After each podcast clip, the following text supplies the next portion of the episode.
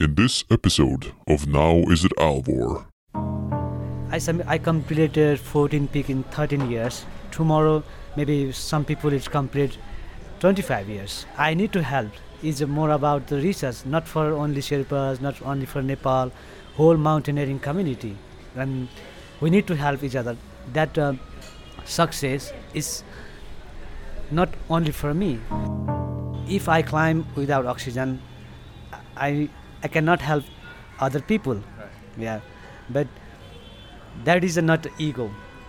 If I use oxygen, definitely, if I saw the something and then some people is travel in mountain, I definitely help. But if I climb without oxygen, I cannot help.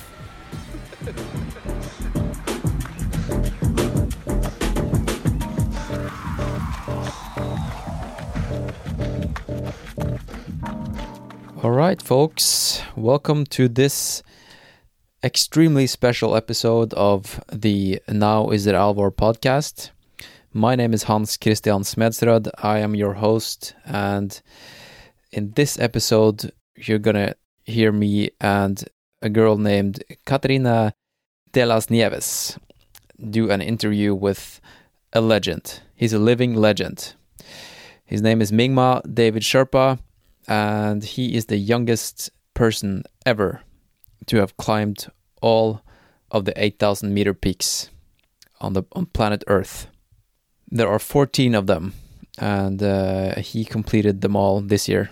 And he's uh, he's 30 years old, the same age as I am. And um, I met him when I was in Kathmandu about uh, I think this was about a month ago. So it's a it's an interview I've been sitting on for a while actually, and um, I've been trying to kind of find a way to to um, to present it to you in the right way.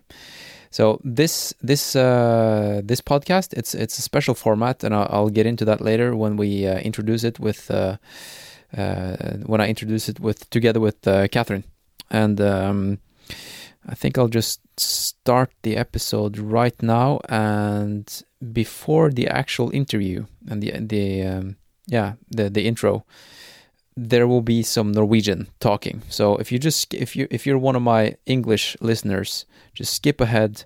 I think it's going to be about 8 minutes from now. Uh yeah, maybe you have one of those um, those uh, podcast apps where you can skip ahead to next chapter. And if you do, uh, do so. And if not, just skip ahead 8 minutes. Alright, uh, folkens. Velkommen til uh, dagens episode av Nå er det alvor, episode 81. Og det her, det her er en uh, episode som jeg har snakka litt om i um, ei stund nå. Fordi, som dere vet, det er vel ingen tvil om at jeg var i Nepal for, for noen uker siden. Jeg var i Nepal i, skal vi se, en, en og en halv måned cirka. Nesten to. Um, og i løpet av den turen der, da, så så traff jeg Jeg gjorde to intervjuer med noen lokale folk. Og ett av de her intervjuene, det var med han eh, Mingma David Sherpa. Og um, Mingma David Sherpa, han er en legende, bare for å si det sånn. Han er um, Ja, det er vanskelig å putte ord på det, men jeg kan si det sånn at han er verdens yngste gjennom tidene til å ha besteget, hvis man kan si det, besteget eh, bestiget eh, alle 8000-meterstoppene i verden. Og det er 14 stykk av dem. Han gjorde det med oksygen, og um, vi prater litt om det, og um, ja Vi prater om uh, mye annet. Og skal vi se her Måten jeg traff han på, da, det var at uh, jeg satt i Satt på en kafé og, og, og og klippa litt uh, podkast og gjorde Ja, jobba litt. Og så, sammen med hun der uh, Katrine, som Eller Catherine, som dere kanskje husker fra den andre episoden jeg gjorde fra Nepal. Um, og så kommer han kisen her inn i kafeen da med entouraget sitt. Fem stykk. De bare tar et stort bord. Du kan bare se dem er sånne rockstars. Det er noe du ser på dem at de her folkene er en big deal. Uh, og uh, hun Katrine som er uh, ja, ganske into uh, fjellklatring. Hun så jo med en gang at det her er han Mingma David Sherpa. Og eh, han er 30 år gammel, eh, like gammel som meg. Uh, Bitte liten kar. Og eh, vi, jeg og Katrine, vi, vi hviska litt til hverandre og sa sånn her, faen, det hadde vært kult å få ordna en podkast med han. Han har jo nettopp eh, fullført det her eh, prosjektet som, som også egentlig var det som gjorde han veldig kjent i år, da. Det var det at han sammen med han Nims var en, en annen veldig kjent fjellklatrer som vi snakker om. Han De, de klatra alle 8000-meterstoppene på litt over seks måneder. Altså satte en ny rekord på å klatre alle toppene. Um, men uh, vi, uh, vi diskuterte litt og sa liksom faen, det hadde vært kult å få et intervju med han, uh, med han Mingma.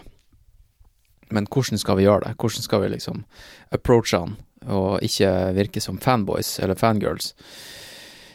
så vi bare sånn her rett før han skulle dra Skal vi se, eller vet du hva? Jeg gikk på do, og så kom jeg tilbake, og da hadde jo Katrine kommet i snakk med han. Og så, så bare lå jo mikken på, på, på bordet. Og så så han på den, og så skjønte han at jeg var liksom en journalist eller et eller annet. Og så hilste jeg på han, og så sa jeg sånn her, ja, jeg har en podkast, og jeg driver med løping, og jeg vet hva du har gjort, og det hadde vært fett å kanskje ta en prat med deg. Og så arrangerte vi å møtes i, eh, ja, i en park dagen, et, dagen, etterpå. Og det er det intervjuet her.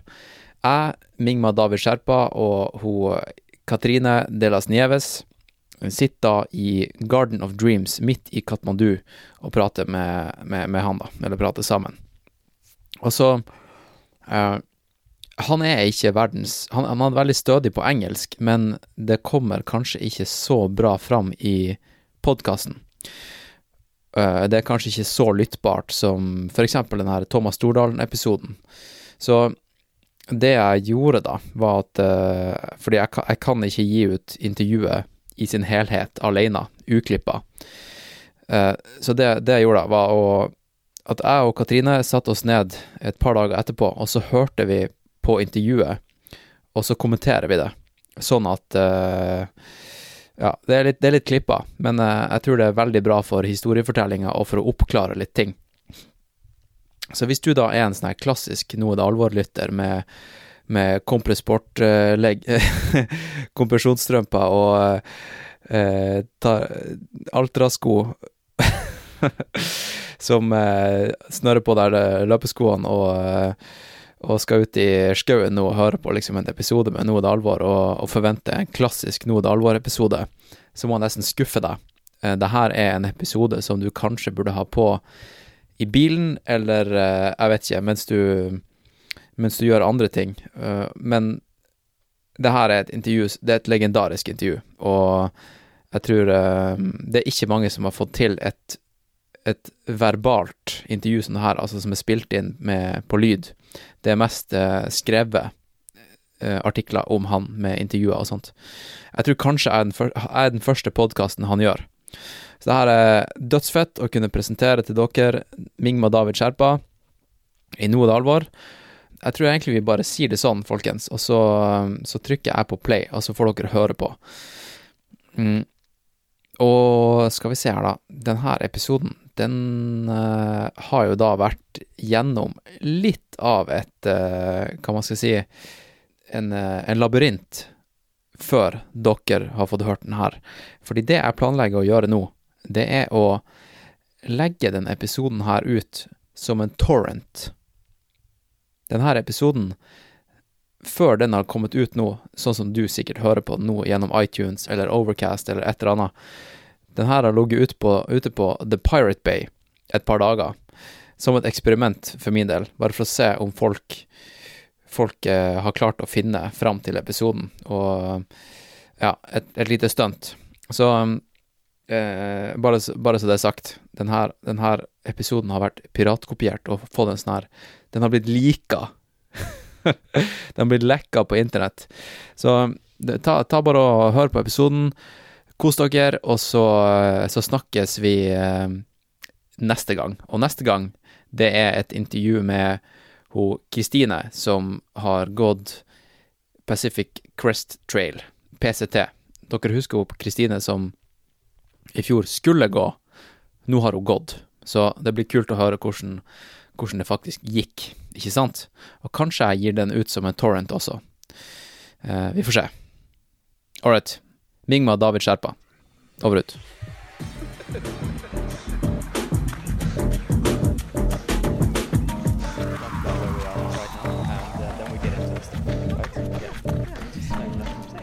All right, Catherine.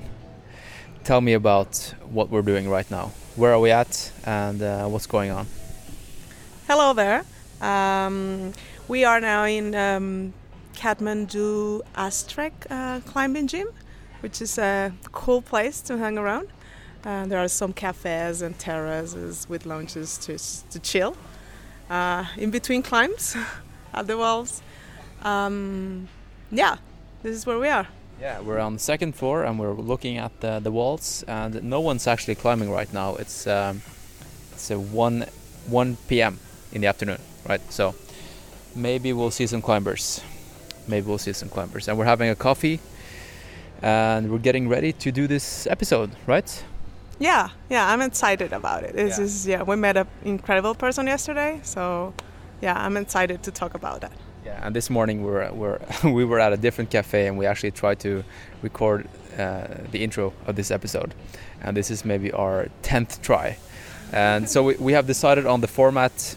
It's going to be, um, we're going to listen to, uh, to the uh, interview we did yesterday with uh, Mingma. And we're to we're gonna we're gonna listen to the interview here and we're gonna stop and we're gonna comment and we're gonna inform the listeners a little bit more uh, and try to contextualize it and describe it a little bit more so that people can maybe appreciate Mingma's accomplishments, right? Yeah, I, I think it's it's very hard to to just have an idea of how big uh, what he have uh, is what he has done um, so far, uh, and to understand a little bit of who he is and what's his position right now, like in the mountaineering uh, world. And so yeah, we need to provide some context for that. It will be fun. And what is his position in the mountaineering world and, and who is Mingma? Well, Mingma David Sherpa, um, it's well, he, he was named the, uh, the Sherpa of the Year 2019. Um, he is kind of like on spotlight right now. Uh, he he was a climbing partner where, with uh, Nirmal Purja um, in Project Possible. So he's been climbing uh, 8,000 mountains all this year on and on, and um, yeah, and he's like the youngest uh, Nepali. Well, he's the youngest person uh, around that have climbed uh, the the 4,000. Uh, The, the, the, all all of the 14, Yeah, 8,000 peaks. A lot of numbers here, but there I'm are sorry, four, 14 peaks in the world yeah, above 8,000 meters. Exactly. And yeah, yeah, so that's pretty cool. and he's the youngest one that has accomplished that. So he's 30, um, and if you compare it to the legend that uh, Reinhold Messner is, that he, it took him a lot of time. It was different. Uh, it was a different time of his as well back then in the Also, didn't Messner do it without oxygen? It's a different kind of genre in this whole thing. Yes, yes, that's true. It, um, but it took him many, many years to to um, to climb them all. So it's different, yeah. Yeah, and he didn't actually try to do it as fast as possible, right? I don't think so. No, it wasn't a project at the beginning. He was just climbing, from what I know. Uh, and then he, at some point, he was like, "Oh yeah, I have them almost all. I might as well climb them all." Yeah. I think that's how it was. So yeah, A- And Mingma didn't try to set a speed record either. Uh, it just so like happened uh, organically, right? Yeah, exactly. He's such a humble guy. It's incredible. He was like yesterday, he was telling us, no, I mean, I didn't do this because of the record. I mean, I'm not after records. It's just, it, it happened, and I'm glad. Uh, I just want to be in the mountains, climb, and help other people to achieve their dreams and help people uh, when, they, when they are in need in the mountains, which is something pretty awesome because usually we are very focused on ourselves um, like I don't know, trail runners uh, sometimes are like in their own. Yeah, I mean, we show up at races and we try to do as best as possible, and maybe you try to win, and it's all about the ego, right? Yeah. Uh, yeah, it's a different approach. completely different like to, to just to say that you well he's been trying to set up a rescue team uh, for the himalayas uh, for a few years now so uh, he told us yesterday about an experience that he had he found like um, a sponsorship and he was working with some australians so for a season he, he put together a team of rescuers and they actually i think they rescued 52 people out, out of mount everest uh, and maybe some other peaks as well. So that's incredible uh, because they don't have that here, and it's really important because it's it, mountaineering. It's gro- is growing here a lot. There are other um, 8,000 peaks um, that are becoming more and more commercial nowadays. So this is this is a huge deal, and this guy. He, he, he is the one that is saying it and that is and is pointing at that. This is very important. We should have that. And he he's been trained to to rescue people.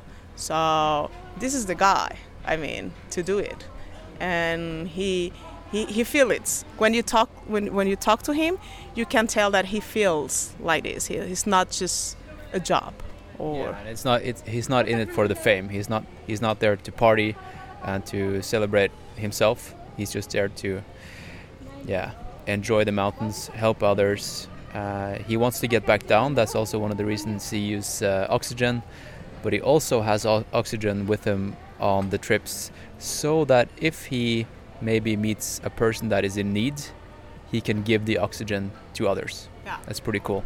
Yeah, it's pretty cool. It's awesome because um, if you think about uh, his history, life history, he doesn't come from um, uh, a mou- mountain area. He doesn't come from a mountaineer family. Um, he, he's not like uh, inspired by his family or the surroundings. He had a mentor, his uncle. That's it. Yeah. Yes, but that was after he decided he wanted to go to the mountains. He, he comes from a, a family of farmers. Uh, he lived like um, at 1500 uh, meters high. That's what he said, and then and then uh, it, it's pretty hard. I mean, just to just to be someone from so so such a low level and then go up and perform well. And then when he realized that, uh, I don't know, he just fell in love with the mountains. Uh, so like the mountains are like in his, in his heart. Um, he adopted the mountains. It's something. It's very strange. Yeah. Yeah. yeah, It's not a natural thing for him to do. Like sometimes happens with other Sherpas because they are always in the mountains. Yeah, they were born in the, in high altitude, and they yeah, that was just expected of them, right? Exactly. Yeah, Uh, and it, and it's just your surroundings. Uh, it's it's your daily life. Go up and down the mountain. Uh, so for him, it wasn't like this. Uh, so make it even more uh, incredible because he comes from a different different area. Yeah. All right, maybe uh, we can set some context to the actual interview. We met uh, Mingma yesterday at uh, the what's it called, the Garden of Dreams in Kathmandu, a very the most quiet place in Kathmandu. A little bit more quiet than this, I guess. Uh, yeah, very nice place, very nice garden. It's like the an oasis in the middle of the polluted city of Kathmandu, right? yeah, it's it's a cool place to go. Yeah, it's a beautiful garden and have some cafes and restaurants around. Yeah. And so we hit the record button, and maybe we should just start, shall we? Yeah. And uh, okay, so we're gonna hit hit um, hit play right now, so the listeners will be able to listen to the interview, and we're gonna stop in between and comment. So okay, let's just start. Okay, let's do it. This is another one. Another one, baby. Hello, this is another one. Another one, baby. Welcome, welcome to Now Is It Our with Hans Christian and friends. Podcast that you ever did hear. We're gonna thrill you. We're gonna teach you. We're gonna entertain you. Like Britney Spears once said, there are those of us who observe and those of us who are here to entertain. We're here to entertain you, bitch.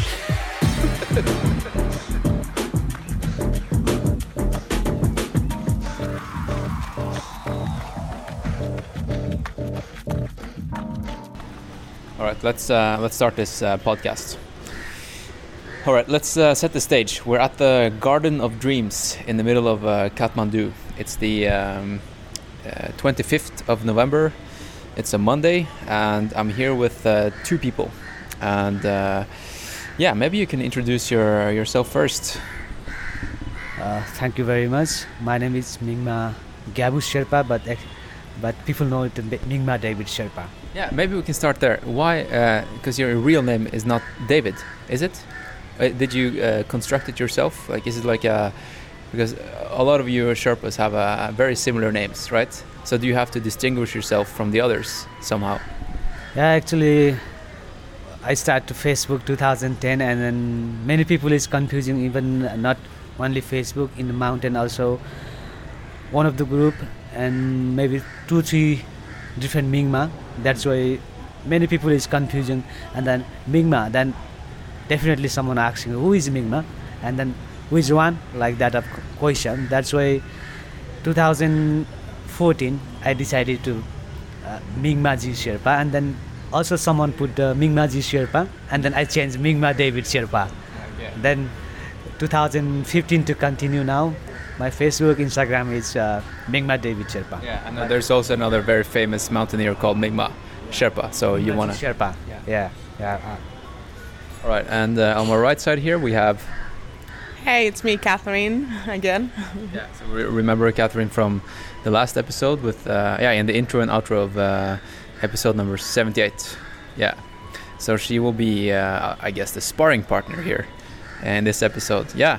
Yeah. You are you are an expert of the mountains and uh, you can uh, yeah it's gonna be a cool episode I think. So let's uh, let's start. Uh, it's gonna be. Uh, mostly about Ming- Mingma, uh, David, uh, David or David? How do you pronounce it? David. David. All right. So um, you became very famous this year, right? But you have done a lot of things before 2019. Let's uh, let's talk a little bit about uh, why you have become famous first, and then we can go into your background. So, what happened during 2019 that's worth talking about? Yeah, I did uh, 2019. I did uh, nine, 8,000 meter expedition, and some of the top is uh, rescue, and then all the success.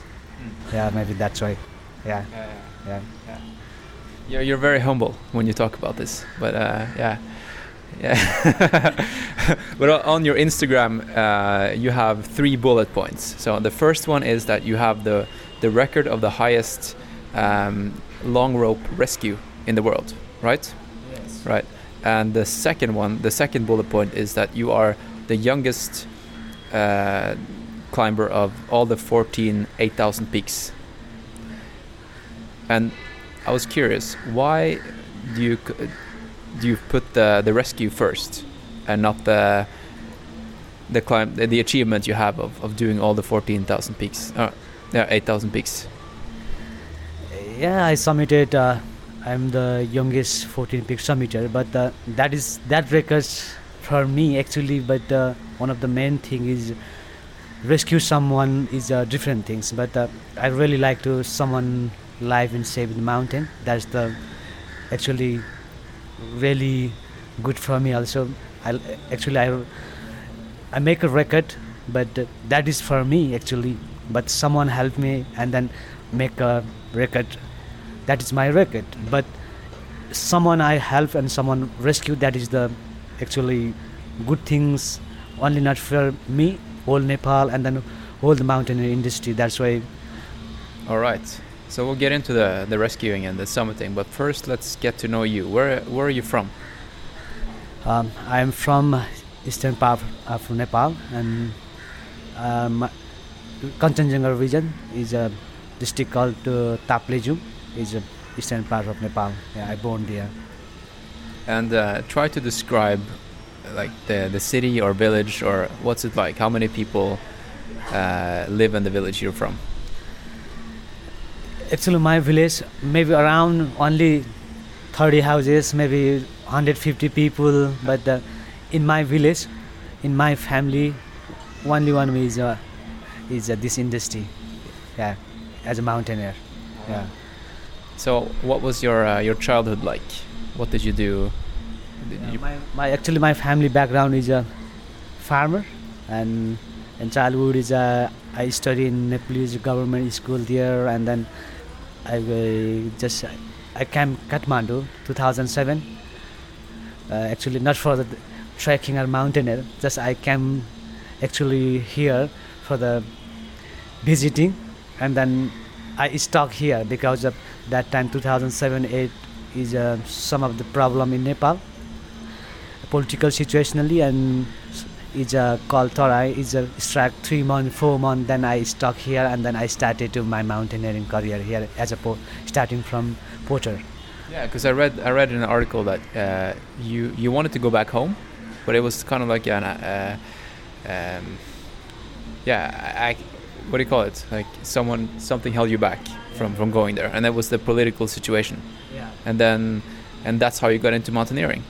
right? yeah then uh, I stuck here and then I as a first time I started from the as a porter Yeah. So basically, because of the political situation, there was actually a, a civil war in the early 2000s, right? Yes. the- and this was the aftershocks, I guess. Yes, after uh, the monarchy fall in two, 2006, um, there were like some uprising uh, between uh, different um, districts, and I think the problem was ethnical, like uh, different ethnicities were fighting and uh, over who had like the rights to govern the districts and things like that. Okay, so basically he couldn't go back. That that's he couldn't go back to his village. Yeah, the, the roads were blocked, so he couldn't go, and it wasn't safe. So as he also needed money, he decided to stay in Kathmandu, and uh, he signed up for this uh, porter job, right? Yeah, yeah. So he heard someone was offering a porter job, and he said, "Yeah, I can do it." And I think that's yeah, he went for it. Now maybe this is a good point to uh, to uh, talk about portering. What what is a porter? Because that that might be a a very strange concept to a lot of people. Yeah, I think in general people think uh, that Sherpas are porters, and then they will carry everything for you up the mountain. But um, that's not actually accurate. Um, i- um, people living up in the mountains don't have uh, roads for uh, trucks or cars or yeah, uh, so they have to carry everything in their bags, right? So um, it's just a regular family will have to carry uh, from water to uh, woods or whatever uh, to their Or houses. a washing machine or a refrigerator, everything, right? Yeah, yeah. Well, that's in the Khumbu Valley. That it's uh, yeah a little more uh, richer. Uh, but yeah, and anything they need basically. So uh, since you're a kid, you you start like carrying a lot of weight and you're used to it. And then in, uh, Nepalis uh, in the mountains, they're used to carry up to 30 kilos, like ba- daily basics. Um, that's nothing for them. Uh, and I think there are some studies about the um, uh, the impacts on their bodies, and they haven't they haven't found any difference between people that um, don't carry 30 kilos every day and Nepalis that do, and it's just that's like the same uh, the same structure, not any health issues just because of that. Yeah. So well, But some people carry more, right? Yes, exactly. Yeah, some people. Yeah, uh, nowadays in the Khumbu Valley, um, you get pay um, uh, per kilo and for distance as well. So you can act, what you can do is you can double the amount in a day, right? So instead of carrying uh, 30 kilos, they start carrying 60, and then And double the double the length. yeah, exactly. And then uh, after that, they just uh, start taking it uh, further and further, and they're carrying now 100, 120 kilos, which is super crazy because obviously that's detrimental to their health. Yeah. Yeah. So now they're having a lot of uh, health issues because it's, I mean, of course, if you weigh like 50 kilos, that's probably the average weight of a porter, maybe 50 and and then carrying 120 in your bag it can be good right yeah well porters so porters are um, so are very important in uh, expeditions, uh, trekking expeditions or mountaineering expeditions, because they will help to carry all the all the luggage and equipment that is needed. But in general, they will carry something about 30 kilos, uh, 40 kilos at the most. Okay, so he signed up for this, and this is when he started getting into the mountains, right? Yes, th- this is like the first job you will get uh, when you are like a, a farmer and you need some extra incomes. You will try to sign up for an expedition and, and, and work as a porter, carry some some of their equipment. That's a great job because you will al- actually get, get paid for that, and after that you will get a tip probably, and that's very good. Yeah. Yeah. Also, you'll get to experience the mountains. Yeah. Yes, and then what um, what helps you uh, on the next step if is during that time you pick up English and you learn English. That So that's educational as well, right? yeah, it's educational as well. Like if you learn English, y- then you basically can can make it. You, you can become like a trekking guide, assistant be- at the beginning, but um, yeah, there is like a career there. Uh, so yeah, you also need contacts, of course. It's like if if no one gives you the opportunity, it's impossible. Um, but you, English, it's what it. Sometimes it's the line, the where it's you can make it or not. All right. So let's uh, let's uh, keep on listening to the interview and see what he says, right? All right. then I start to continue. I know the some of the guide, and then I like to doing progress in every step. And then after a few months, actually I got the opportunity to guiding someone smaller group is through three peoples. And then 2009, I request to some of the my friend and my cousin. I need to go to some mountain, and then I got the opportunity to um, one of the 8,000 meter is Manasulu. Is a um, base camp is 4,800 meter. I got opportunity to helping for the kitchen staff. As a kitchen staff, I stay one month here, and then I really like to mountaineers because I know the ma- mountain. I I see the mountain, and then I know the mountain people, and then I really like to do the climbing. Then I started to I come back, and then some of the my cousin uncle that time he was already submitted three times and then i request to him and then he recommended to two di- different training as a basic level training 2009 and then 2010 he gave me to the opportunity to climb mount everest then i started to my mountaineer career All right. So you're jumping pretty fast here now. So you went from being a porter to a mountaineer in two, three years. Yeah. Uh, so how? What did the training consist of? Because you, you had the basics. Like you were physically strong from being a porter, carrying lots of uh, kilos on your back, right? But how do you kind of take the next step to become a mountaineer and climber and stuff? What What was the the training program like? Yeah, actually, that time my age was, was 19 years old, but uh, I'm very young. But uh, I really like to do, and from my heart, and then I request to someone, and then he give me the opportunity. Then I respect to that opportunity, and then I every every day, every step, I respect to that opportunity. Then I give hundred percent. That's why I success. I think. Yeah. All right. So from there, you were given the opportunity to go to Everest. Yes. uh, as uh, a personal expedition or as a, a porter and guide there as well? uh, in that time uh, some of the main guide and then i was a assistant kind of assistant guide and then someone helping definitely and then main guide was my uncle he's already submitted that before 2010 three times already everest that time i was new and then he's the main guide and part of i was that time part of assistant kind of assistant guide and then For a bigger group. yeah, Okay. yeah. okay. And they were uh, foreigners or like uh, he was guiding a group up to Everest? Yeah, yeah, foreigner, all the foreigner group, yeah. Yeah. All right. And since then, you've been to Everest how many times? Uh, actually, I joined expedition, Everest expedition eight times, and I submitted uh, three times from north side and three times from south side. And 2015, big earthquake in Nepal. That's why that time I was just arrived in base camp, and then we s- rescue someone, helping for them f- uh, four days, and then I back. and every season Everest was closed. And 2016, actually my plan was uh, uh, helping to someone, actually leading a rescue team, and at the same time my plan was climbing same day Everest and Lhotse, and All right. Uh, let's just uh, jump in for a second here and uh, explain to the listeners uh, a little bit about the mountains he's talking about. So he's uh, saying Lhotse, Everest. Uh, yeah. Yeah, Everest, uh, well, is the highest uh, mountain, and then Lhotse is the fourth highest mountain in the world, and they are connected. They are next to each other, so it's very common to, to try to climb both in a day. It's like a record setting. Um, yeah. All right. Back to the interview. and then we follow the rest of the group and we are at Everest uh, Camp for, and then suddenly Lhotse was fixing same day and someone accident fixing team and then he is dead and then my team uh, leader actually team leader and he's a film producer in base camp. He actually not allowed to climb same day Everest and Lhotse because of uh, some risk factor.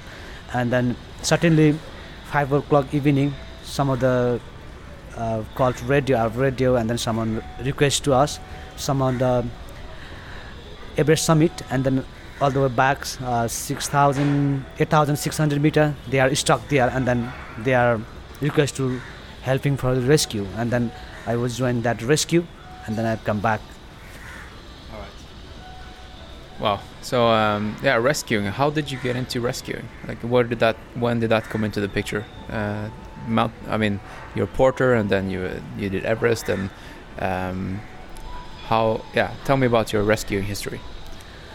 Actually, I summited uh, Everest from three times from north side, and that that time I saw the some dead body in the mountain. I really scared, and actually, and after that, I saw the someone really requested to rescue team, but uh, I cannot help because of normally I was uh, with my client. At, as a guide, um, our myself is first priority, and then second priority is my client and then other something happened and then that is definitely third person. Because if i really like to help someone but it's not possible then i saw many accident in the mountain and then that time i feel and then who recommend to first time uh, everest and he's uh, teaching lots of for me and then he's accident in 2014 in Khumbu small big accident All right, we're back from the Astrek uh, climbing wall, and uh, uh, I just wanted to jump in here in the interview and say that um, the guy he's talking about, his mentor, his name is uh, Darji Dorji Khatri. Dorji Khatri, and it was his uncle, and uh, he he just briefly mentions it in the interview, but uh, he was uh, he died in an avalanche in 2016, was it? 2014. Yeah. Yeah, there was a huge avalanche on a western sport of Everest that killed a lot of Sherpas, and then they, did, out of respect, they decided to call it off for the year, so no one climbed that year.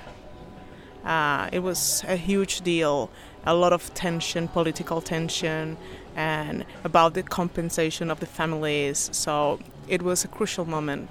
Uh, to realize that they didn't have like a team to rescue the victims. They tried to rescue all of them. Uh, I think it was 16 uh, victims. I don't. I'm not sure. Um, and they rescue only 13. Um, uh, I mean the bodies. Yeah. Uh, uh, recover 13 bodies and uh, yeah. So it was all, all this questioning about whether to to recover the bodies or not or surrounded that whole tragedy. All right, let's continue with the interview. And if you hear some drilling in the background, it's uh, it's actually a climber who works here, and he's uh, rerouting the uh, uh, the routes on, on the climbing wall. So, uh, all right, let's continue. You gotta change your perspective on the whole thing, right? I'm planning to.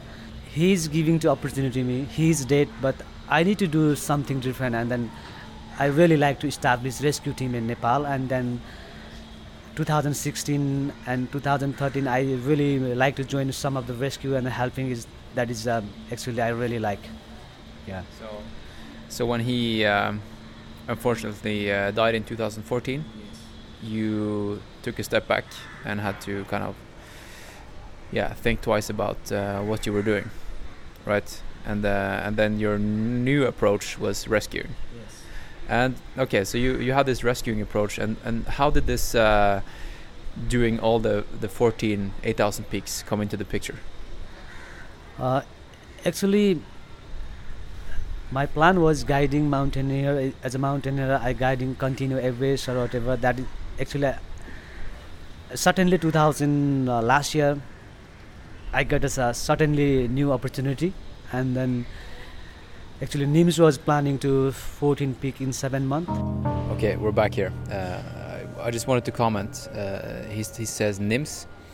Uh, let's maybe uh, talk a little bit about NIMS. His, uh, his name is uh, Nirmal. Yeah, Nirmal Purja, or uh, in um, how people called him, uh, it's Nims, Nims Dai. Yeah, uh, he's a mountaineering.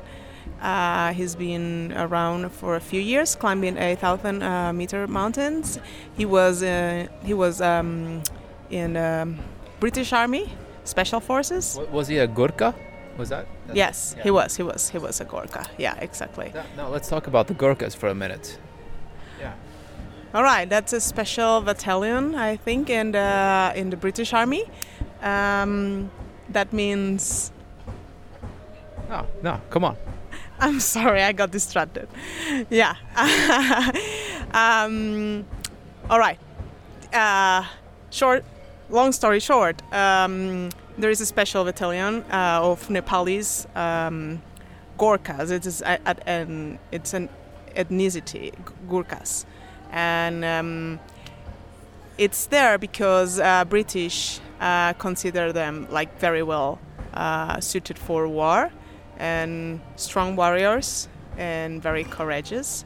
So they were uh, based in Hong Kong for many years, and after Hong Kong was like um, gave to the Chinese back in 1997, they went uh, to the UK and and Singapore. Um, well, the thing is that they have like this uh, kind of I don't know if it's double nationality or what's the agreement going on. I think uh, if you serve as a Gurkha for uh, a certain amount of years, you will get a British citizenship. I think it's I think it's over 10 years or something like maybe uh, seven or 10 years. I- I'm not sure. We should do more re- research, but uh, you get the concept. Uh, and so yeah, uh, Nims Yeah. was a Gurkha and uh, a mountaineer, and he called up Mingma when he got this opportunity to do this project, which was called the Project Possible. Which I, if you want to maybe uh, draw some parallels to running, uh, it's kind of like the uh, the Breaking Two project, where they uh, wanted to see if you could run the marathon in under two hours. Yeah, I suppose. I don't know. You don't know anything about this, okay? No, I don't know. but but that's uh, that's NIMS. We have set the context, and uh, let's just continue with the with the chat. Okay. and then he he's my kind of uh, brother and like a friend brother that like a business partner and then why not together and then and then this year and all the rest of the uh, fo- all the 14 rest of the mountain i summited um, already six different 1000 meter and then rest of the eight mountain I Yes, you had you had uh, some of them beforehand, right? yeah six mountain yeah. and then this year eight different yeah And so uh, you said you, you, you were given the opportunity. Was that uh, what do you what do you mean by that? Uh, was it sponsors or was it uh, yeah with this uh, project uh, possible as you call it? Um, uh, actually not uh, his uh, project possible is his project actually but uh, he giving to me the guiding opportunity and manage the, all the project. And then i every, i submitted already to k2 everest and manasulu many times. That's why just i manage the from best camp and helping for the other manage thing. And then rest the other 8 8000 meter and then i'm guiding with him. Yeah all right, so uh, Mingma he has actually climbed all of the 8,000 peaks 23 times. right? But, I mean, not all of them 23 times. but, no. but in total, he's been on the summits of these 14 mountains 23 times. Yeah. Right. So he's been to Everest. Let's see here, uh, six. Six. times. Cho Oyu once. Manaslu four times. Makalu once. K2 twice. Lhotse once. Annapurna once. Uh, Dhaulagiri. Dholagiri once. How do you pronounce the next one? Kanchenjunga once. Uh, Nanga Parbat once. Gasherbrum 1 and 2 once each. And then Broad Peak once and Shikshapakma once. Okay, I just wanted to jump in and and say that. Okay, let's continue. So you've done all the peaks. Um, maybe we can talk about the the different mountains, like, and and maybe the logistics about because I mean the the first ones you did, um, the first six you did by your own kind of, and then the rest you you were with uh, Nims and you kind of rushed it to do the record, right?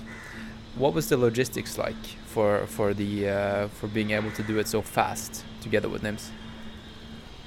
that is uh, one of the biggest challenge logistic and the management and weather is is one of the tough because if we miss uh, one mountain in the window and then difficult to continue.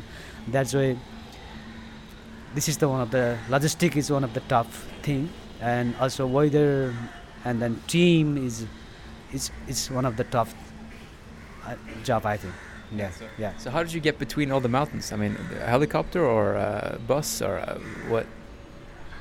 Yeah, we use in Nepal is a base camp uh, to base camp is a helicopter, and that is the first phase. And the second phase, five mountain in Pakistan.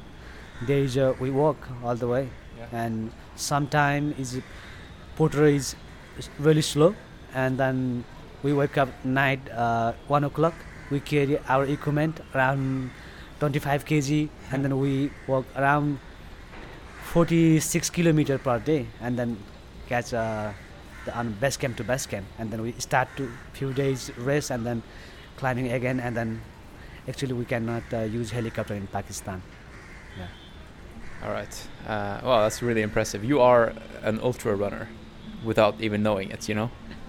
yes i i, I really like i really like yeah yeah yeah Uh, okay. Um, so you did. Yeah, all these peaks. Is what what mountain do you remember the most? What what was the most difficult or or most memorable? Yeah, actually, um, I joined K2 expedition four times, all the time leading fixing team, is a, as a uh, fixing rope, and two times only camp free, and then two times summit as a fixing leading team. And but one of the difficult mountain is K2, I think, as, as a mountain wise, but. The, it's difficult was only not mountain sometimes it's weather sometimes it's physically sometimes mentally sometimes snow condition also i think that is also sometimes easy mountain also difficult but uh, as a mountain wise is k2 is difficult for me yeah Uh, Annapurna is that? Uh, I heard it's very technical. If you compare to K2 or the other ones. So, but but uh, K2 is by far the most technical?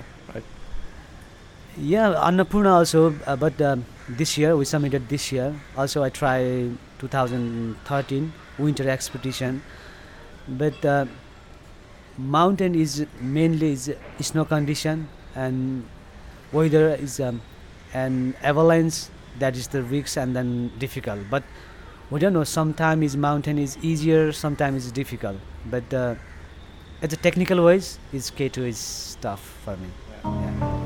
All right, so uh, let's uh, jump in and talk a little bit about risk in the mountains. So you have this uh, list of uh, the most deadly, or the, uh, how should we put it, uh, the risk of uh, summiting these uh, 8,000 peaks, and uh, it looks like Annapurna is the most risky one, right? Yeah, there is a ranking. Um, they measure it actually by uh, comparing the amount of climbers that successfully climb the mountain and come back safe versus the amount of uh, climbers on the same season that die. So the deathly, uh, the deadly, deadly Death rate. Okay, yeah, yeah. Well, the most dangerous one is Annapurna, uh, which uh, with uh, 30, 34% of um, chances that you will die there. So that's kind of like out of a group of 10, three and a half will die. Yeah. Kind of like, yeah, so that's a lot of people. So if you are climbing Annapurna, you have to say, hey, three of us or four are not coming back. Would you say it's uh, people die in the mountains because of the lack of um, technique and experience, or is it because of just uh, pure luck and avalanche and crevasses and stuff? I think it's a combination. Some of them are really experienced and have a lot of uh, uh, technical abilities and skills, and then sometimes you just get bad luck. Like uh, there are many stories out there. Um, Yeah, like earthquakes, you know, and avalanches. Yeah. yeah, exactly. What happened just in 2014, like in the mountain, a lot of uh, expert climbing Sherpas died uh, because of an avalanche. So yeah, and then it, just to put numbers into perspective, to compare, Everest have a four percent of uh, possibilities of dying up there. So uh, that's just insane compared to uh, uh, to K2 or Annapurna. 34, 29, 4 percent. All right, let's continue. Okay, wh- what about uh, oxygen? There are a lot of people that have opinions on this, and you probably have had a lot of people uh, yeah, approaching you with this this topic. What was your uh, what's your thoughts on using oxygens in these kinds of uh, expeditions? um, nowadays uh, many uh, people is blaming each other that is uh, actually is bad thing because of some people is using oxygen is um, some people is not using oxygen that is the own decision if it's, some people is uh, really happy to climb with oxygen but that is the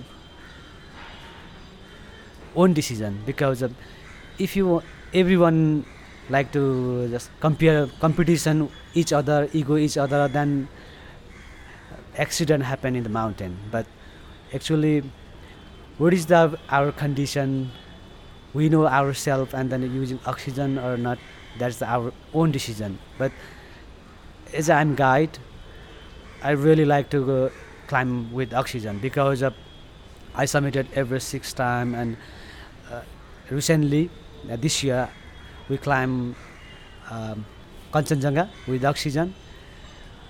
I carry extra bottle oxygen also, one bottle in my backpack because of we submitted uh, Annapurna rescue uh, one people and then come Kathmandu and then a few days rest because of bad weather coming. And then we fly the, uh, Dhaulagiri base camp. And then again bad weather and then we come Pokhara five day race and then we back to Dhaulagiri base camp. And we submitted uh, uh, Dhaulagiri May 12 and then we all the way back to base camp. Then next day fly to Kathmandu and then uh, party little bit and then next day we back to Kanchenjunga base camp. We arrive 11 o'clock and then take lunch there and then make a backpack and then we start to 1 o'clock from base camp to all the way summit. And the next morning 11 o'clock we summited Kanchenjunga So what uh, Mingma is really trying to explain here is that also without oxygen he would never have been able to actually do all these peaks so fast because you, it demands so much of the body right and uh, the recovery of being above the death zone so many times and so much it's just too taxing on the body Yeah, that's right. And also, um, I think that he's trying to to uh, to set uh, to say is that um, he wouldn't be able to help people if he he's not using oxygen up there. or carrying an extra bottle for example Yes, exactly. Yeah. yeah. So I think that's important. all right let's continue and then I carry extra bottle oxygen. I use just one oxygen. I carry one of the extra bottle, and then summit, and then we back, and then we found the one uh, Indian climber. He stuck there because of uh, no oxygen, and then we give him my extra oxygen, and then we rescue, and then Is that why you carried the extra one? For for potentially rescuing others? Yeah, actually uh, not for only others but actually sometime is um, oxygen that is the sometime is um, uh, altitude make uh, wind pressure change and then sometimes it damage our oxygen and then our li- lives risks and then then we come back again and then we go again summit that is the more day again there. And then we i carry extra oxygen and then i give him to and we rescue continue and then we, one hour later we found another client is stuck there. And then i give him my oxygen and then that uh, because of uh, not that much only 50 patient and then three hours later that finish and then nims give oxygen another sherpa give oxygen and then we rescue continue. If i climb without oxygen i i cannot help other people. Yeah.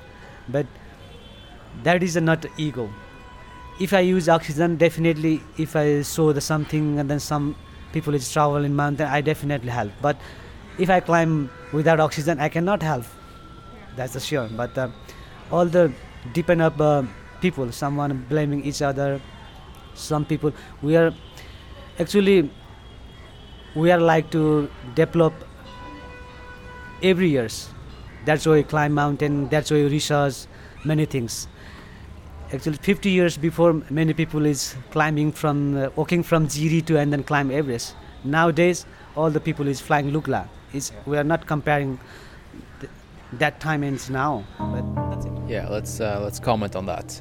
Uh, he talks about uh, acclimatization, and uh, yeah, and he talks about Lukla. Let's just uh, put some context Yeah. Uh, well, um, because people don't know what Lukla is and all these uh, yeah small villages. Yeah, he's talking also about Jiri. So in the old days, uh, people had to go by road until uh, to, up to Jiri, and then just walk from Jiri to base camp. And nowadays, they fly to Lukla, which is a small village up in the mountains, no roads, um, and then you walk from there. It can take you something between nine to eleven days to get to base camp, depending on, on your speed and all, well, uh, if how much uh, you respect the acclimatizations rules as well. Yeah, you know this because you guide people up there, right? Yeah, exactly. Yeah. For my groups, I uh, uh, I take it very slowly, so it takes us 11 days to get to base camp. But that's how I managed to get a high rate of success uh, for them and just feel well and not that they're rushing and mm, I mean uh, avoid uh, AMS. I finished it um, this year. I submitted all the 14 peak is 2019. I cannot compare uh, after 30 years. It's different. It's, we cannot b- uh, blaming each other. Mountain is a kind of research. Yeah. What's it like being above 8,000 meters, the so-called death zone? Zone. What's the difference? Like, is there a switch from 7,900 in your body to 8,000? What's?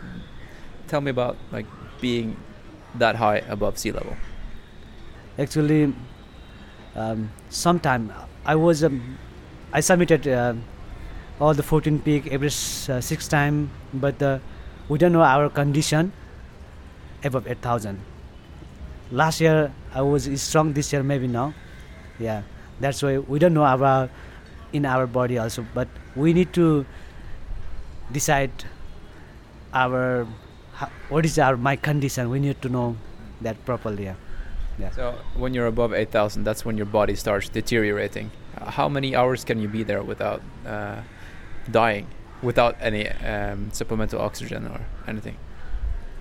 that is the actually dependent person also because of uh, I climbed with oxygen 2013 from south side and then I submitted uh, six o'clock morning and some of the my friend was coming 11:30 summit. He is the last one and then I waiting in summit maybe f- more than five hours. And then I try to I climb with oxygen and then I take out oxygen three hour I try but it's okay for me So basically, what Mingma said was that uh, he was at the top of Everest for five hours, just waiting for some other people, and for three hours he took out the uh, the oxygen tube and exper- experimented with his with his own body to see what happened. And uh, let's maybe explain a little bit more about the uh, death zone. Death zone.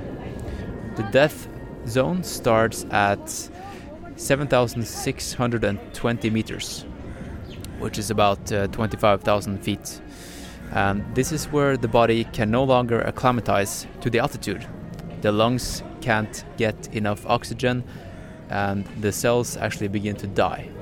So there's a kind of a, a set amount of uh, time you can actually be in the death zone. You will die if you stay there uh, too long. Do, do we know how long? No? I don't. I mean, I don't know. I, I, I know that uh, Rob Hall uh, from the 1996 tragedy, he survived over 24 hours up there. Uh, so he spent actually one whole night, and next day he was radioing everybody down there. So we all know that from So, the story. So, so you can survive for, it. yeah. It depends on your body. Yeah. Yeah, Everybody's different. Uh, you just said 1996 tragedy. You, you can't just say that without explaining just briefly what that was about. All right. Uh, well, I think everybody saw the movie Everest, or at least a lot of people. And this this was one of the biggest tragedies uh, on Everest up until um, 2014 um, avalanche that ki- killed all those Sherpas. Uh, so these were like this is like the beginning of the commercial expeditions on Mount Everest. Uh, there were two big um, companies, Mountain Ma- Madness and, from America and um, New Zealand uh, Adventure Consultants. And then what really happened there it was they took a lot of bad decisions up in the mountains uh, the two head of the companies and they die at the mountain and a, a bunch of climbers as well like so the, the guides died.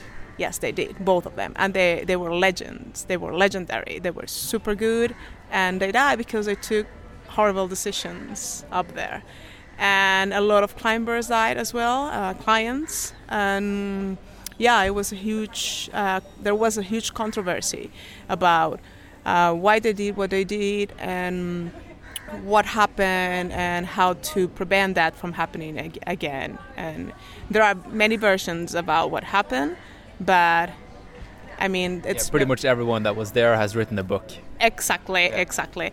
Uh, but it's very complicated. You have to be there uh, when you are in altitude. Uh, the way you think, it's very different from uh, what we experience down here.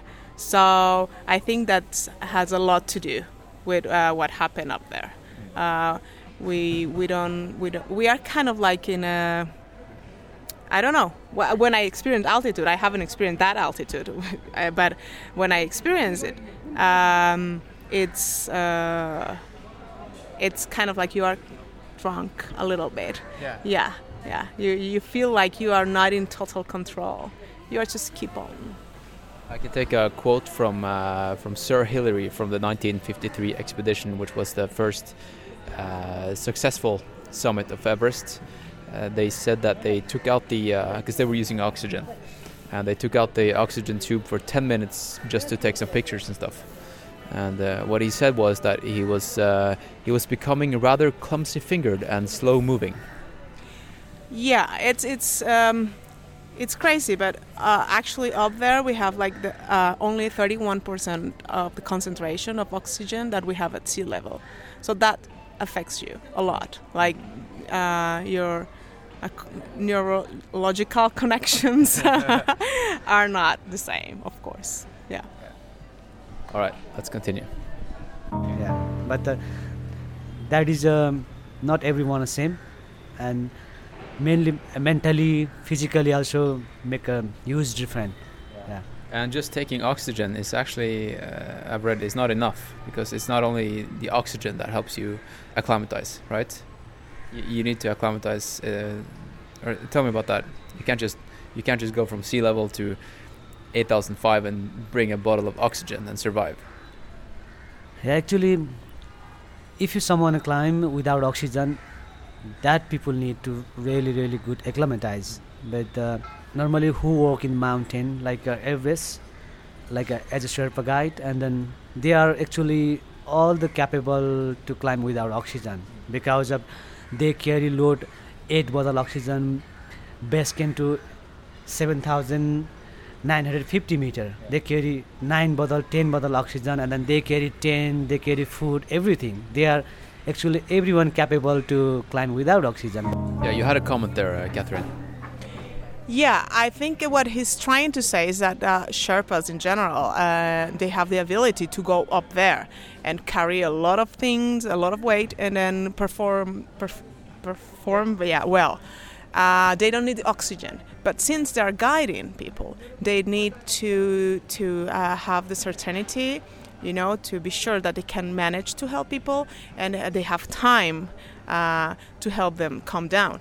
Because what happened in 1996, um, it's that one of the one of the guides there, Anatoly Boukreev, uh, he he was very good at altitude. He didn't need to use uh, oxygen to climb, so he decided to go without oxygen, but with a lot of clients. So he didn't have much time up there. He had to calm down to, to recover. And then because of that, some of the clients were left behind with other um, with uh, other Sherpas, but he wasn't there. He was one of the main leaders of the expedition. So uh, many people uh, were uh, like uh, complaining about that, and that's one of the biggest big controversies out of that tragedy. Yeah. All right. Hey, tell me about the the Sherpas because I think it's like a, in let's call it the West or Norway where I'm from. Uh, we hear about the Sherpas, uh, and I think most people they think about them as just uh, carriers or helpers in the mountains, but uh, it's also a family or a uh, a yeah. Can you can you go into that? Actually, people are thinking about Sherpa is only carry load in the mountain. That is called Sherpa. But Sherpa is um, as a caste also many different uh, sector also. But yeah, you uh, share a last name. Yeah, yeah, yeah is is a last name, but as a Sherpa actually not only carry load, they are manage everything. They are guiding actually. They make a route. They make a manage food. They manage uh, a tent. They manage everything. They rescue if 8000 meters. who work as a sherpa they are actually full guide yes you're planning on opening up a commercial route to Cho Oyu, right? Is that yeah, that's correct.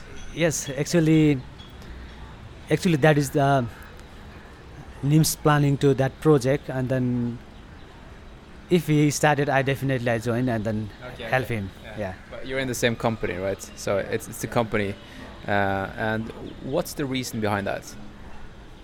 Uh, actually, that mountain is counting in Nepal, and and the people like to climb up actually uh, Cho Oyu, and then only from uh, is a north side from Tibet. Also, it's it's possible to climb from Nepal side also. If we make a route from Nepal side, actually help for the Nepal also, Nepal, and also it's possible if we open that route and then easy to manage uh, because short time because Cho Oyu Everest Lhotse is very near, mm. and then if we open the commercial route in from Nepal side, same season. If one a strong client, they wanna summit three peak at the same time easily because of very near and easy to manage logistically also. Yeah. All right. And uh, let's talk about uh, the company. Uh, is it a guiding company? You help cli clients get up uh, on Everest, and then like, wh what's it about? What's it about? Um, NIMS and I have a Elite Himalayan Adventure. That is our guiding company, and actually, we help uh, young people and who like to really climb mountain as a big mountain as a small mountain and we are guiding from elite himalayan adventure where both of us and we normally we're guiding we are focused on totally new people. Actually we organize um, aconcagua and argentina is easiest peak and oh, so not just uh, in nepal. Yeah he, that is in argent yeah argentina and then the beginner people we teach there and then we bring the himalayas. Yeah. Hey what would it take uh, for a guy like me? I'm i'm a pretty fit guy. I can i can i can run in altitude. Uh, I can run for, for days, uh, uh, but I'm not very experienced in high altitude and in climbing. I've, I've been sport climbing in in inside and stuff, but how can I take the next step to be able to, for example, do the Cho Oyu route that you're setting up, or or Everest for that sake? Uh, actually, first of all, you know, you need to know your body condition. You are fit or not. If some people is in the sea level is very strong, very fit, but we don't know about the high altitude. But that's why you need to know you are fit or not fit. You need to climb a small peak definitely, um, like Aconcagua, and then mountain is a different technique stuff, and then we need you need to know ourselves. If someone really fit in the sea level, but they cannot go easily in Mount Everest, they need to know condition. That means you need to climb small peak definitely, and then step by step, yeah, 7,000 meters, 6,000, first 6,000, 7,000, 8,000. Then is more safety. So that's more about altitude, but what about techniques and stuff? Like, uh, being able to actually climb and do the climbing. Yeah, How, how many years or uh, how much experience do, should one have to maybe hire you guys? actually te- technique things. If you someone uh, really like to climb mountain, and then if you give a hundred percent, it's only week. Yeah, Yeah, it- that's it's normal technique. It's uh, basic things, and also guide will be teaching you and then guiding, but not depend on the guiding hundred percent because the guide is only helping, but client also need to know is own skill. Yeah. Catherine, you're taking some notes here. I'm uh, assuming you have some questions. Uh, let's go through your list, right? I'm sorry, I didn't want to interrupt you before. Like you were all the time that's just talking, and it was so natural. Yeah, but I, I know I know a lot about the history of the climbs in Nepal and all of that. So, and right now I was just trying to write a question, uh, not to forget. Uh, it's like, uh, what do you think um, about? There is this controversy. Like last year, Everest was full of people right? Tons of permits were given by Nepalese government, and nowadays uh, they say that well they should maybe uh, ask people for another higher peak, like 7,000 meters or something, uh, before actually granted the the Everest um, permit. But people say, well, this will be very easy for Nepalese companies, al- also Westerners, just to take clients without experience to any other peak here in Nepal. It could be maybe Lobuche or whatever, Island Peak, Mera Peak, easy, easy peaks. Um, and then take them to, a, to kind of climb there. You know, you achieve it, you have already you 6,000, 7,000 meters peak, and then you can go for Everest as well. So, but what do you think about that? Because my, I have a, a, a troubles uh, sometimes thinking that it's problematic to take people that doesn't have any experience in mountaineering because that's when you have to rescue those people. Because if they're if if their sherpa is not around they don't know what to do. And when you are in altitude what you say sometimes you your mind is not very clear. It's like you are kind of daydreaming and so many things can happen. So if you don't know your body you don't know that that will happen because you're never actually been in that altitude then it's very it's very risky. It's very risky business like to be up there. You you wouldn't you if there is like a storm coming or whatever uh, you wouldn't know what to do. You have no clue right? So you depend completely 100% on your sherpa guide. And that puts a lot of pressure on you. Like more than you, you should have. Like i don't i mean that person should be like uh, responsible for their own life as well. So i don't know. What's your because from what you're saying um, and from what i know about you guys and the the the, the, the, way you think in Himalaya, elite himalayan um, I think you you are the ones that give opportunity to people. You believe in people, and you can achieve it if you give your 100%. And I, and I honestly like that. And I like to think that that's true. But not everybody. It's like you, uh, like you become a high altitude mountaineer in two years. Like, or uh, I don't know. Just, I just like to hear, uh, to hear what you think about it. Uh, actually, um, in our guiding company, is uh, many people asking about. I'm interested to climb Mount Everest, and I'm interested to climb Mount K2. But uh, actually, and then we ask to definitely our who like to climb Mount Everest and who like to climb K2, and then we ask uh, his uh, background CV. You have any mountain experience, and then and then if they are beginner people, and then we we give a opportunity to join with us in Aconcagua like that small peak, and then actually in our gui- guiding company we cannot take a takes risks uh, beginner people to directly Everest because of that is the risk f- for us.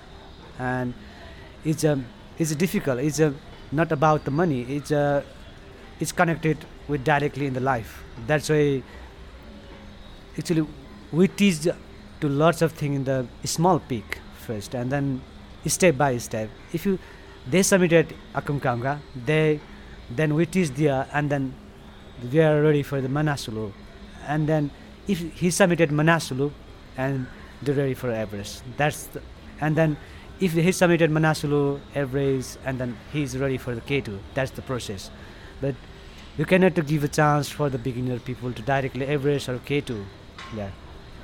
Yeah There, there's this thing uh, going around uh, that if you have the money, you can summit Everest.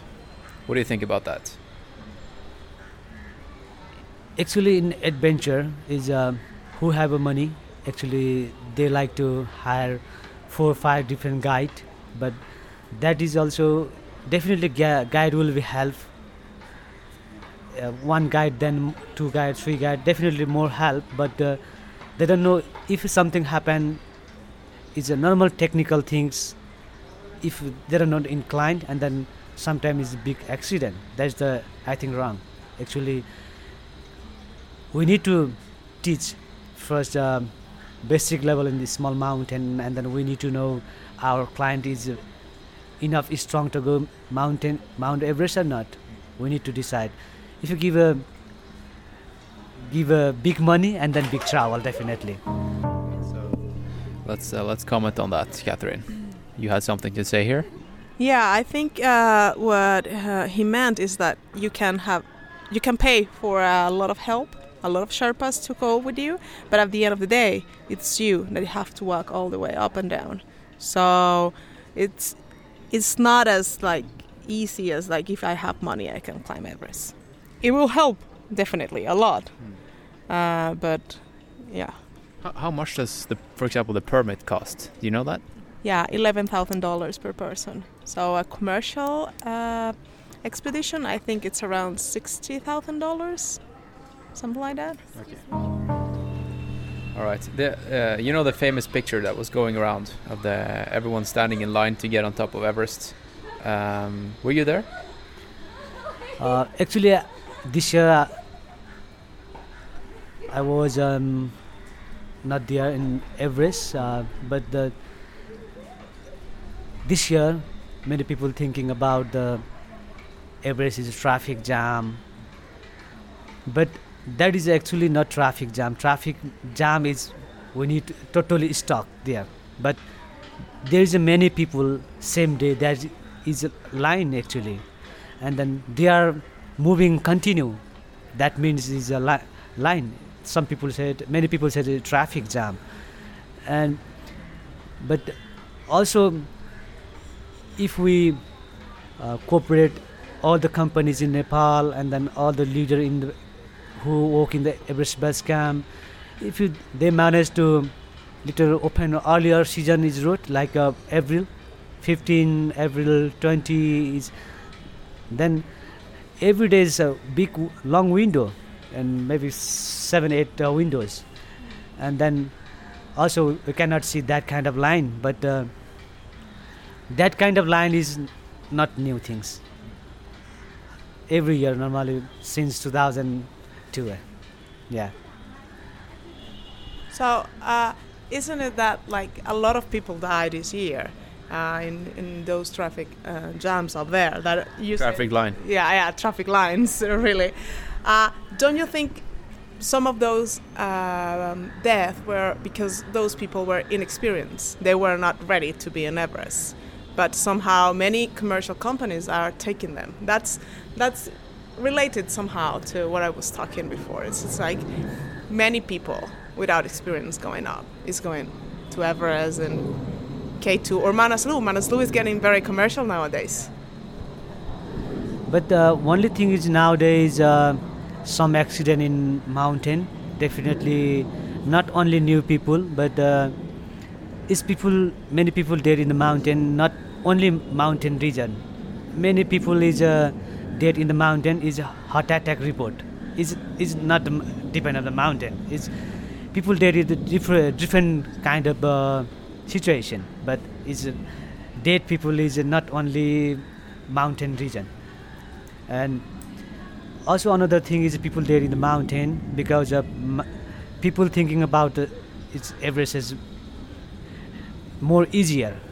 But in my opinion Everest is more difficult because of all the people said it's global warming. Global warming means uh, ice movement is uh, quite fast or some avalanche risks but only people um, ego each other like uh, it's blender people or summit some uh, some some uh, not enough strong like a kind of uh, some uh, intuitive person or summit and then people are hey he submitted for me easy and then actually many people are submitted Everest. Like uh, some blend some uh, double infinity but we don't research about the background because uh, they manage a 20 guide or 10 guide.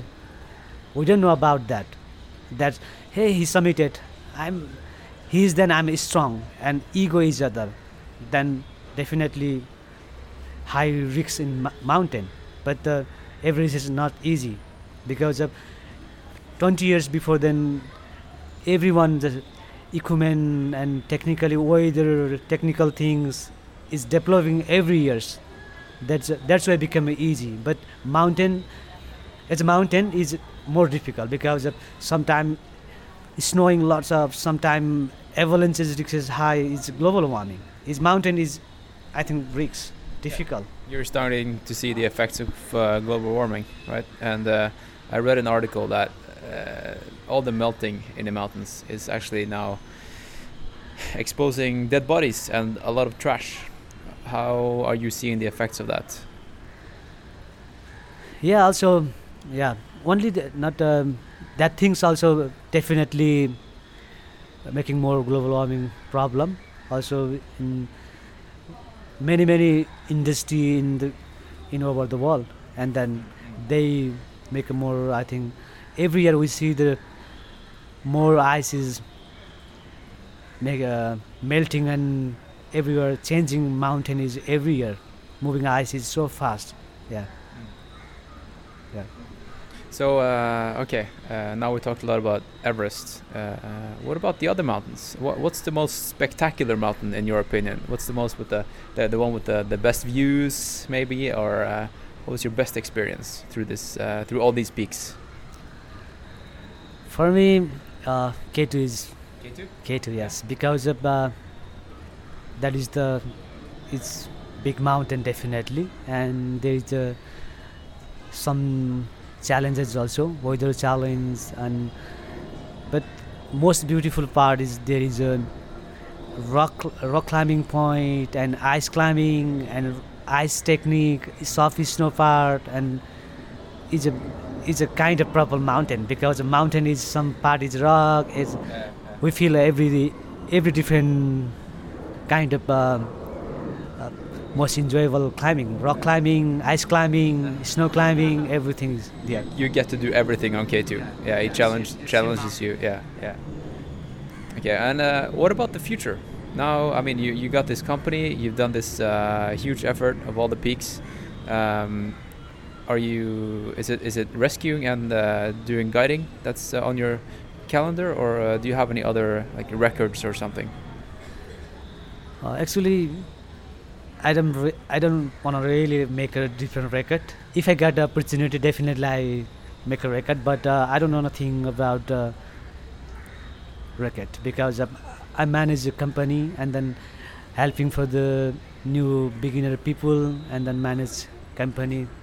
That's my plan. Yeah, and if I possible is a manager rescue team in Nepal because uh, Nepal have a big 8,000, uh, many 8,000 meter, eight different 8,000 meter, and then actually really we need to one of the big rescue team in Nepal because a big mountain in Nepal.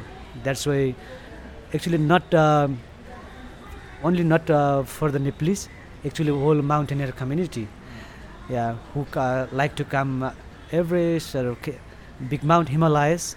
They need to re- actually they like to climb mountain, but also they re- need to back to home. That's why we cannot save hundred percent to help uh, if we make a rescue team, but certain percent definitely we minimize to accident. That's why is a not as a Nepali climber only not uh, really like to that rescue team in Nepal, but is a whole mountaineer. Is many different countries is people dead in, in Nepal, but actually they don't they don't need to die in the mountain. They need to summit and then they need to back to home. That's why you need to make a good rescue team in Nepal. Is but uh, as a private uh, company, it's not possible. We need to work together as an international rescue company, as a international different country. Many country have a mountain club and mountain rescue team, and then also Nepal. We need to all together and then cooperate together, and then we need to make a good rescue team in Nepal, and then we need to save someone alive in Nepal. Yes. Over to something completely different. Are you a rock star in Nepal now? Can you walk on the streets without being uh, chased by uh, by fanboys and fangirls? Like we approached you at the cafe yesterday. Uh, are you able to go to a cafe without anyone coming over and saying congrats and stuff? Maybe not. yeah. yeah. yeah. All right. You have any uh, other questions, uh, Catherine? Well, I have. Uh, you lot- probably have a lot of questions. Yeah. Fire away. I have many questions, but I just um, I have a feeling that um, you don't think a lot about the risks involved. Like you just you go, you, you trust your abilities, and then. But I also heard that recently you were a father, like you have a kid, and then well you have a family. So here in in Nepal is a big deal, families and being a climber. So what do you think about that? What's what your family think about that? How how do you manage that? Yeah, actually, and luckily, no one is tough my job because I, I think that kind of uh, this kind of risk job, no one help uh, in. I think actually in Nepal normally all the depend up uh, one person. That's why, but but until now I'm honestly maybe lucky. My family was. Uh, they don't say to you don't go to mountain you stay here my family has never said that that's why luckily i submitted uh, all the mountain Yeah. yes When did you have uh, have? Uh, do you have uh, more kids than one, or how many kids do you have? yeah one one yeah When did you have the kid? yeah she is today's uh, 10 month Ten months. Okay. All right. So you did. Uh, yeah. Wow. That's that's pretty cool. uh, how did your approach change uh, once you had the kid, like to mountaineering and risk taking? Did it, did it change or? yes uh, i feel that because of um, before i never scared in the mountain big earthquake happened in nepal and then after earthquake time i was in everest base camp. 17 people is dead in base camp and then that time i feel so bad but i thinking myself is risk is everywhere because of uh, one of the most risk part is between base camp and camp one. That time more than 100 people people in that area but nobody dead nobody injured there but in base camp is safest place 17 people dead in in kathmandu is many people dead and since that time i think about it risk is everywhere. People dead everywhere but depend of situation depend of time. Then many people is uh, change. Even even my cousin brother is stopped to climbing. And after that few months I come uh, I come back uh, Kathmandu after one week and then I join many Arquid uh, relief rescue and then food distribution program and and after maybe 15 days I joined the K2 expedition continue and then continue to Manaslu and that's why I finished 14 peak. I never stop uh, my dream and I feel people dead everywhere but road or but we need to take care of ourselves but we don't know who, who is the dead place yeah. I just find it incredible uh, that you um, are just doing all this, uh, um, going to mountains the way you go, and achieving all these uh, incredible, uh, well, records.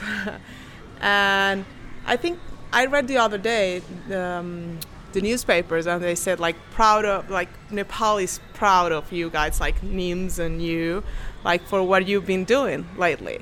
And I just wonder, how do you feel uh, about uh, what you like what you're doing now to to put the Sherpa's name up there? Because before, like a few years ago, it's like Sherpas were only like helping people, but the real mountaineers were the people come, like the Westerners. But now you're showing up, like you are real, real mountaineers, and you are doing incredible things that. Uh, hey, many Westerners are not able to do because actually you have, I don't know, something else in your blood, maybe. I don't. I'm not sure. but um, as a mountaineer uh, I get the opportunity I did that uh, 14 peak as a youngest person but uh, is my opinion not blaming each other yeah, I- got got opportunity definitely I need to help uh, tomorrow other young people and Westerner or Nepalese doesn't matter. As a guide, as a client, then as a guide is more tough job. They need to carry, they need to. A climbing, the point is thing is only summit, but uh, we don't need to blaming each other. Sherpa people is more strong, but uh, they are strong there. That's why help other people, but that is not blaming thing. Yeah, we need to help. It's more about the research. We need to. I I completed 14 peak in 13 years. Tomorrow, maybe some people it's complete 25 years. I need to help. Uh, more about the research, not for only Sherpas, not only for Nepal, whole mountaineering community, and we need to help each other. That uh, success is not only for me. It's uh, many people help for me because uh, many uh, brand like a helicopter company, some company make a helicopter, some uh, brand make a good uh, boot, some make a good rope. That's why we are for us easier, more easier, easier. But we need to not blaming each other. We need to help to young people. That is uh, good for the all people. It's uh, good for the industry. Yeah. That's very inspiring. It's like it's incredible to hear you because you are really humble about your achievements. Yeah, like I don't know. Yeah, you're the Sherpa of the year, right? 2019 Sherpa of the year. What kind of award is that? What uh, i- is it normally uh, mountaineering that that's being awarded, or it could it be something totally different? Actually, that award is a uh, kind of a Oscar award, uh, but that is a uh, mountaineering about the mountaineering. and actually that award uh, goes to the um, technical climb, technical mountain climber, and but I got that uh, award.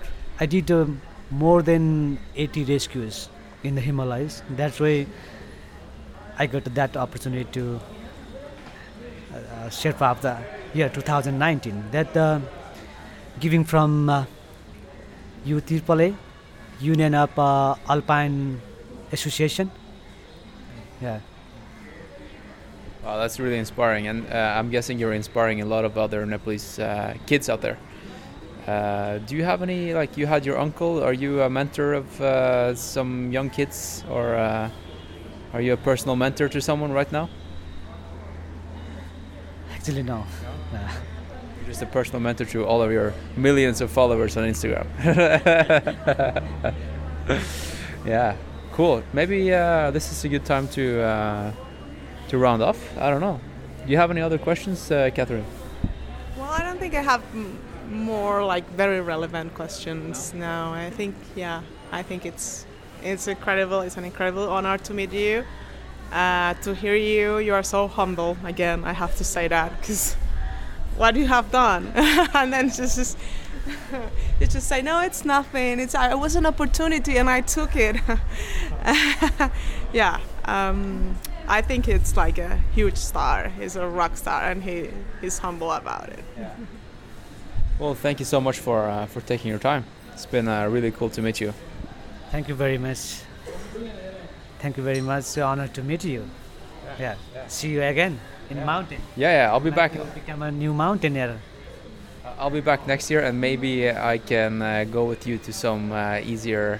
Not directly. easier yeah. yes. Yeah. All right. Signing off from uh, the Garden of Dreams in Kathmandu. Yeah. Yes.